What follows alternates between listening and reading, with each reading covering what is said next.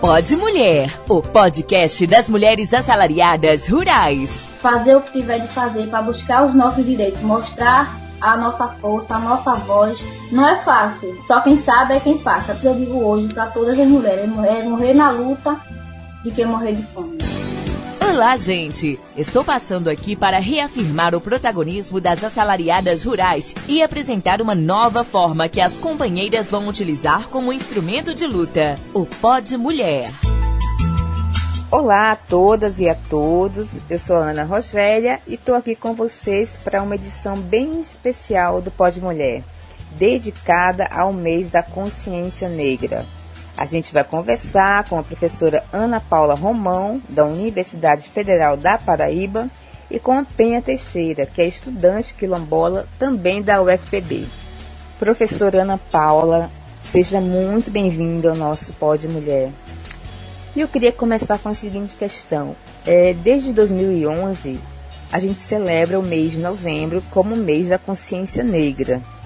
Você que atua há muitos anos com as relações étnico-raciais, você consegue é, ter essa noção de que há mais debate, há mais reflexão sobre essa questão da, da luta antirracista no Brasil? Primeiramente, gostaria de agradecer imensamente ao convite e a toda a equipe do Pod Mulher, né? Muito importante saber que há onze anos vocês trazem a temática, trazem e dão visibilidade a esse diálogo da consciência negra, tão importante para a nossa discussão de identidade, de resistência do povo brasileiro. Eu costumo dizer que o debate sobre é, as relações étnico-raciais, A, o fato da gente ter que refletir sobre o racismo estrutural que nós passamos. Isso não é algo apenas para a população negra, parda, miscigenada em nosso país. Isso é algo para todos nós, não é? Porque nossas raízes estão entrelaçadas nessa nossa formação, nossa matriz afro, nossa matriz tupi, entre outras, é, são as que predominam, né? Então, dito isso, é, sim, o debate vem crescendo bastante.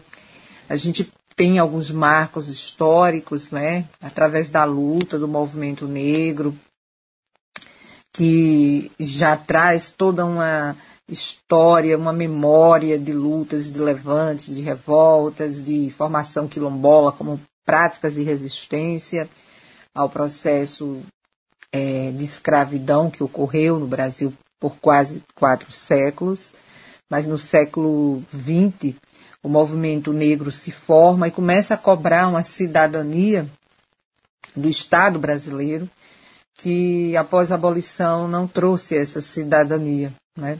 E uma das suas principais lutas vem sendo o direito à educação, o direito ao trabalho, o fim dos preconceitos, das práticas, né, discriminatórias, e, e um grande marco foi a lei das mil seiscentos e trinta e nove, no ano de dois mil e três, ou seja, há quase vinte anos, é, que tornou obrigatório o ensino de história e cultura africana e afro-brasileira.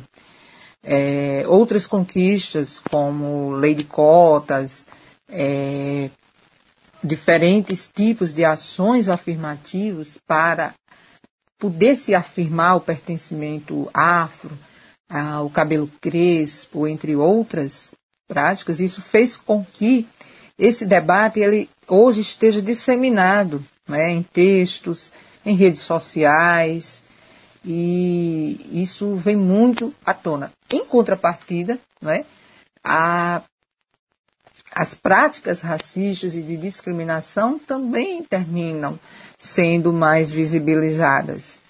E, e esse momento atual é, que a gente está vivendo é esse momento que se fala muito em, em primeiramente, a gente poder é, empoderar o tema das relações étnico-raciais, trazer à tona as discussões, não é?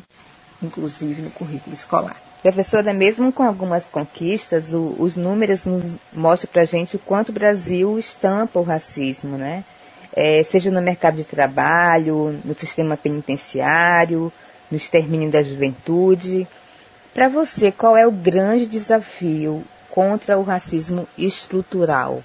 Então, Rogéria, se a gente compreende que o racismo estrutural está arraigado não apenas nas instituições, mas na base do pensamento, na estrutura do, da forma como se olha, não é, para as mais diversas situações, nas relações, não é, de um com os outros e, e até consigo mesmo, essas relações, não é, que terminam, terminam por, é, vamos dizer, ir gradativamente colocando uma determinada raça ou um determinado perfil de, de superioridade branca em relação às demais, é, os nossos maiores desafios eles vão estar é, na compreensão de que a gente precisa ter uma, formas diversas para poder combater esse racismo estrutural, né? No campo jurídico, no campo educacional, né, no campo é, de políticas públicas. Então, são, são várias dimensões.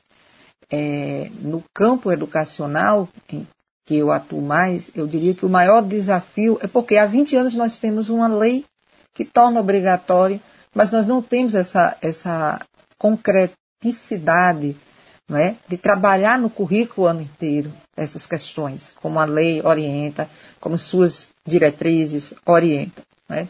Enquanto a gente não tiver isso realmente implementado dentro dos projetos políticos pedagógicos das escolas, enquanto a gente não tiver formação inicial de forma é, obrigatória enquanto disciplinas, né? e, e também é, transversalizando em outras disciplinas na formação inicial, enquanto a gente não tiver uma política de formação continuada para que nossos docentes possam se cada vez mais, né, é, se capacitarem para poder enfrentar isso, enquanto a gente não tiver é, um, um prof, uma profunda revolução na própria forma de se pensar a educação, em que esse currículo precisa deixar de ser eurocêntrico, enquanto a gente não entender que nós passamos por um profundo epistemicídio, que é a morte do, ou o silenciamento das culturas africanas e afro-brasileiras,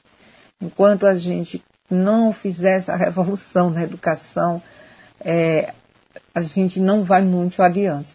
Por outro lado, a gente precisa dizer que há coisas que, que aconteceram e que vêm acontecendo, mas que muitas vezes essas ações, elas não têm uma continuidade. Nós temos tido muitas experiências boas e muitos processos de descontinuidades, né? Esse daí talvez seja um dos maiores desafios. E pensando que, é, naquela frase, né, que o Martin Luther King Júnior falava, que ninguém nasce racista, mas torna-se racista, e o professor Munanga nos diz assim, se alguém aprendeu a ser racista, é nossa tarefa ensinar a deixar de ser. Não é? Só que para fazer isso é algo é, muito mais forte, muito mais é, complexo de se fazer. Então, tudo que a gente puder fazer nesse campo jurídico, no campo educacional, no campo das políticas públicas, né, isso vai ser muito importante. Há alguns anos, eu lembro de uma enquete numa rede social que perguntava quantos professores negros o internauta teve na, na sua formação acadêmica. E eu lembro que a maioria afirmou que nunca teve um professor ou uma professora negra. Você acha que essa realidade vem mudando? E, assim, como que é a realidade na tua sala de aula? Você, você já percebe algum reflexo das cotas raciais nas universidades? Isso é uma realidade já presente também na, na, na tua sala de aula? Então, eu diria que há mais ou menos dez anos eu comecei a perceber gradativamente essa mudança, é, esse aumento no corpo docente, o nosso estudantado. Eu diria que as universidades, elas começaram a se pintar de povo. e no, o nosso povo brasileiro é negro, não é? E aí a gente vê nas salas de aula, nos corredores, bibliotecas, laboratórios, é, lanchonetes, por onde a gente passa, a gente tem um, um retrato, né, uma, uma imagético de pessoas negras que, que há dez anos atrás a gente não, não via, né? E eu falo isso a partir da realidade da U F P B, que é a instituição que eu estou atuando há catorze anos. E um aspecto que eu queria destacar aí sobre o corpo docente. É, já essa representatividade de, de, de professores e professoras negras nas universidades ainda é muito pouco. Então, devemos considerar um elemento que a, a carreira docente ela é um pouco mais longa, né? A gente percebe já também é, esse número maior de estudantes na graduação já não é também tão grande quando a gente vai para a pós-graduação. É, e também que um outro aspecto importante é que, claro, professores negros, em qualquer área que eles estejam, eles vão causar o impacto da representatividade. Independente se eles sejam professores de educação das relações étnico-raciais ou não. Mas a gente ainda vê pouco e a gente sabe contar, inclusive, né, é, quantos professores ou professores negros a gente tem em cada setor da nossa instituição. É meio... É, é uma estatística tão visível assim, é, por, exatamente por isso. É, ainda é um processo longo a se percorrer para que nós tenhamos, né, mais e mais professores e professoras, né, negras, negros, atuando em nossa instituição.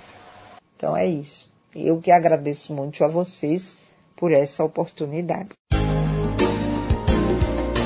Pod Mulher, o podcast das mulheres assalariadas rurais. Começamos com uma professora e agora nosso papo continua. É, a gente continua agora com a aluna, a Penha Teixeira, que é da Comunidade Quilombola de Mituaçu, no município do Conde, na Paraíba. Penha, conta pra gente a sua história. Você nasceu e cresceu numa comunidade quilombola. Como é a sua relação com essa força tão ancestral? O que te move? Olá, eu sou Penha Teixeira, sou nascida e criada na comunidade quilombola de Mituaçu, no Conde, Paraíba. Sou filha de mestre brincante da cultura popular, minha mãe agricultora. Sou neta também de agricultores e pescadores. A região do quilombo Mituaçu é uma região de rios, é uma terra rural, comunitária. Pod Mulher, o podcast das mulheres assalariadas rurais. E é um território de muita força ancestral. Nós somos uma comunidade com trezentas e vinte famílias, cerca de mil e duzentas pessoas que moram nesse território. É um território cultural vivo e pulsa muito a cultura da, da capoeira, do maculelê, da cirana, do coco de roda, da lapinha. E é isso, eu sou nascida nesse território cheio de força ancestral e energia. Minha conexão com a terra, ela é muito forte, e essa relação direta também com a contação de história, porque a gente vem nessa tradição de ouvir as histórias dos nossos mais velhos. Então hoje também nessa, nessa concretização, né, de missão de ser uma pessoa brincante também da cultura popular, ser contadora de história, ser griot-aprendiz, e fazer com que as nossas histórias, as nossas memórias continuem vivas nos espaços, né, que a gente se encontra, né, na educação, é, no meio das crianças, fazendo essa mediação dos saberes com os mais velhos, os mestres e griots. É, hoje também, nessa caminhada de estudante na pedagogia e educação do campo, trazendo essa força ancestral desses ensinamentos que eu venho aprendendo e, e na minha memória corporal também, dos meus mais velhos, que permitem passar todas as informações que a gente consegue também compartilhar com as pessoas, onde quer que a gente esteja, né? Nas rodas, nesses espaços que a gente também passa a ser referência também como, como mulher negra, mulher preta, quilombola. E hoje você está na universidade, né, Peninha? Estuda educação no campo, ainda atua em outros movimentos culturais. Como foi chegar até aqui e o que, que você pretende passar, levar adiante? Chegar na universidade, cursar o curso de Pedagogia e Educação do Campo, tem tudo a ver também com essa continuidade da gente ocupar os espaços que é nosso por direito, né? A gente entender isso. Então, quando eu entendi isso, eu não sou a primeira pessoa da comunidade que está na universidade, mas sou uma das poucas que estão lá ainda. São poucas pessoas da comunidade que conseguem chegar. Mas a gente vem num movimento estratégico de sensibilização, né, de mobilização das nossas comunidades, né, dos nossos jovens, para que todos consigam chegar a esse lugar, né? Então, o curso de Pedagogia e Educação do Campo, ele fortalece essa caminhada porque tem tudo a ver com o que a gente desenvolve no território, né? Esse cuidado com a terra, essa relação direta da educação com o território, com as nossas histórias, com a nossa forma de, de viver e sobreviver, nossos processos de resistência. Então, quando a gente chega na universidade, a gente leva essa bagagem, a gente leva essa consciência cultural comunitária, né? Então, o curso, a gente acaba também contribuindo de forma direta para a realização do curso. A gente está ali naquele espaço para trocar os conhecimentos, né, para fortalecer os conhecimentos. Então é importante demais estar nesse espaço da universidade, e sobretudo nesse curso específico que é Pedagogia e Educação do Campo. Então, chegar à universidade é uma conquista não só minha, mas é uma conquista comunitária, uma conquista do território. Estar lá representado também com esse olhar, né, com essa referência comunitária. Então, vocês também têm essa, essa preocupação, né, que é passar também para as outras gerações é, o poder, né, a força que tem essa, essa ancestralidade toda, né, o valor da, das culturas, né, como você bem enfatizou. Como é que está sendo feito isso? Manter a nossa história e a nossa cultura viva tem sido um processo cotidiano, né? Sobretudo dos nossos mais velhos da comunidade, que vem também nessa, nesse diálogo, né, com a juventude, para que a gente consiga garantir que as nossas culturas, culturas que são várias, a cultura da pesca, a cultura da, da forma de plantar, da forma até de lidar com as situações, com os desafios que são colocados, né, para o nosso território, é garantir que as pessoas tenham esse lugar como seu lugar de morada, seu lugar de crescer, seu lugar de expansão. Então, os mais velhos, eles nos ensinam todos os dias o quanto é importante a gente olhar para quem já caminhou até ali. Então, olhar para nossas histórias ancestrais para conseguir dar continuidade aos nossos fazeres, à nossa forma de sobreviver. Bem, a gente está no mês da consciência negra e as comunidades quilombolas representam resistência pura. Qual é a mensagem que você deixa para esse dia vinte de novembro? E neste mês de novembro, não diferente também dos outros anos, a comunidade se reúne para construir um calendário comum e coletivo, que a gente chama do calendário Novembro Negro, onde a gente consegue juntar todos os espaços da comunidade, desde a escola, a creche, a unidade de saúde, a rádio comunitária, os pontos de cultura, é, também os espaços de religiosidade da comunidade, para justamente pensar esse calendário, unindo toda uma, uma integração de ações pensadas por esse coletivo, justamente para a gente fortalecer é, essa vivência cultural comunitária, né, do quilombo, É, atender também as demandas de rodas de conversas e temáticas, como a própria temática que é recorrente nas escolas, nos espaços, né, que são estratégias para a gente desenvolver a educa- uma educação antirracista, a gente desenvolver uma saúde antirracista, a gente desenvolver todo um contexto comunitário pensado de uma forma integrada, né, para que a gente consiga avançar quanto a isso, né, e tornar a comunidade mais fortalecida. Então, este ano não foi diferente, a gente conseguiu montar o calendário. Inclusive, a gente já está desenvolvendo as ações. No dia vinte, a gente vai ter o grande dia, né, de ação, a gente vai ter cortejo de tambores, a gente vai ter oficinas, a gente vai ter o desfile da beleza negra, a gente vai estar tá também construindo um dia de saúde e cuidado com as mulheres negras da comunidade, né, que, que é tão emergente esse, esse, essa, essa questão, né? E aí, dentro disso, a gente também traz o processo das emoções, né? De fortalecer os nossos mais velhos, né? De, de, de trazer para a roda todos os ensinamentos que a gente vem aprendendo durante esse tempo, né? E durante esse tempo, que é um tempo tão ancestral também, né? Porque a gente acaba nesse momento, nesse movimento, né? De, de repensar a comunidade, de ver como estamos, e de pensar também essa forma da coletividade, né? Porque a gente pensa assim, como manter nossa comunidade unida e fortalecida, se não por esse processo coletivo, né? A gente tá pensando junto as ações, a gente tá se ajudando, né? A gente tá resolvendo estrategicamente os nossos problemas, né? Que também são tantos, né? A gente passou, né, por um ciclo agora de tantas percas, né?